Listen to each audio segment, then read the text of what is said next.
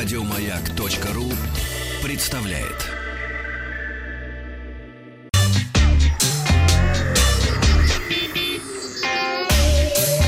Страна транзистория. Доброе утро. В Китае прошла презентация нового флагманского смартфона Vivo Nex, который претендует на обладание самыми тонкими рамками среди всех мобильных устройств, э, находящихся на сегодняшний момент на рынке.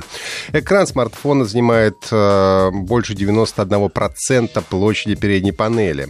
Vivo Nex оснащили большим 7-дюймовым э, Super AMOLED экраном с соотношением сторон 19 на 9 и разрешением 2316 на 1080 пикселей.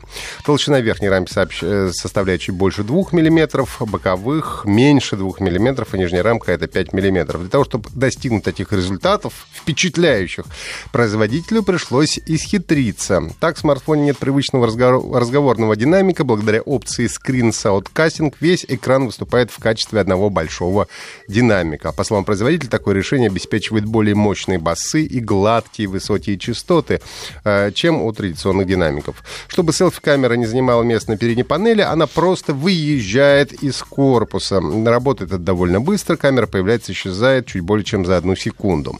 Vivo Nex э, получил встроенный в дисплей сканер отпечатков пальцев. Это уже не первое поколение э, данной технологии от производителя. Сообщается, что новый датчик стал на 50% точнее, получил более широкую область сканирования и срабатывает на 10% быстрее. Правда, как это отследить, совершенно невозможно. Если скорость срабатывания обычно этих датчиков это доли секунды.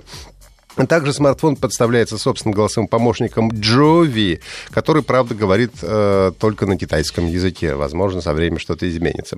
Vivo Nex э, в топовой версии с процессом Snapdragon 845, 8 гигабайтами оперативной и э, 256 встроенной памяти в Китае будут продаваться по цене 780 долларов, что как-то очень немало. Версия с 8 гигабайтами э, оперативной, 120 э, встроенной, э, 700 долларов. Самый доступный вариант, э, это уже и процессор попроще Snapdragon Snapdragon 710, 6 гигабайт встроенный, э, оперативно 128 гигабайт встроенный, без сканера отпечатков пальцев в экране обойдется в 610 долларов.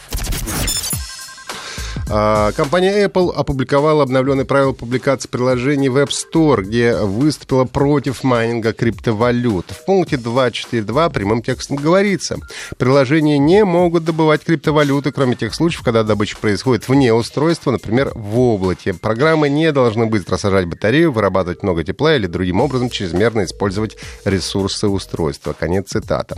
Ну, а также приложения, в которых есть доступ к криптовалютам, не могут оплачивать криптовалюты, выполненные выполнение каких-либо заданий, загрузку стороннего программного обеспечения или публикацию постов в социальных сетях. А, ранее в этом году Apple уже удалила приложение «Календар 2» из э, Mac App Store.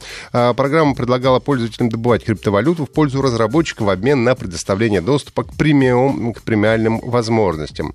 Тогда Apple указала на быструю разрядку батареи и перегрев устройства в качестве причины запрета приложения. Но после того, как разработчик убрал функцию премиум-версия за счет майнинга из приложения, Apple снова одобрила его публикации.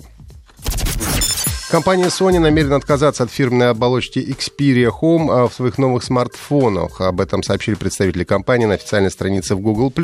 По их словам, с сегодняшнего дня оболочка переходит в фазу технического обслуживания и перестает получать какие-либо обновления, кроме тех, которые будут поддерживать ее в работоспособном состоянии.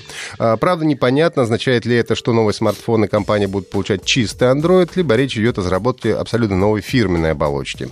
Интерфейс Xperia под управлением Android появился в 2000 2010 году с анонсом первого Android-смартфона Sony, это Xperia X10. На сегодняшний момент последними э, носителями этой фирменной оболочки стали флагманские Xperia XZ2, Xperia XZ2 Compact и Xperia XZ2 Premium.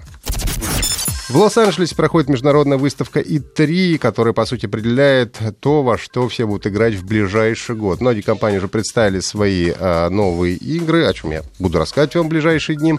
Например, компания Electronic Arts показала трейлер мультиплеера игры Battlefield 5. Объявили о новой игре по вселенной Звездных войн Jedi Fallen Order. Сюжет развернется между событиями третьего и четвертого эпизода а, фильма. Правда, трейлера нам не показали.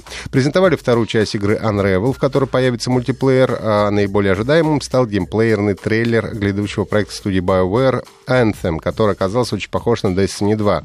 Игру будет можно проходить одному или в кооперативе. А режима игрок против игрока пока что не ожидается. Ну и три новых спортивных симулятора. Это Madden 19, NBA Live 19 и FIFA 19. В последнем по просьбам игроков появится Лига чемпионов УЕФА.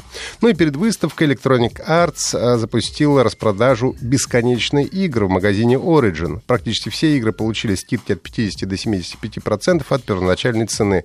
Даже я не выдержал и прикупил себе трилогию Mass Effect, чтобы потом как-нибудь в нее поиграть. Акция продлится до 21 июня до 7 часов утра по московскому времени. А, напомню, что если что-то пропустили, то всегда сможете послушать транзисторию в виде подкастов на сайте Маяка. Еще больше подкастов на радиомаяк.ру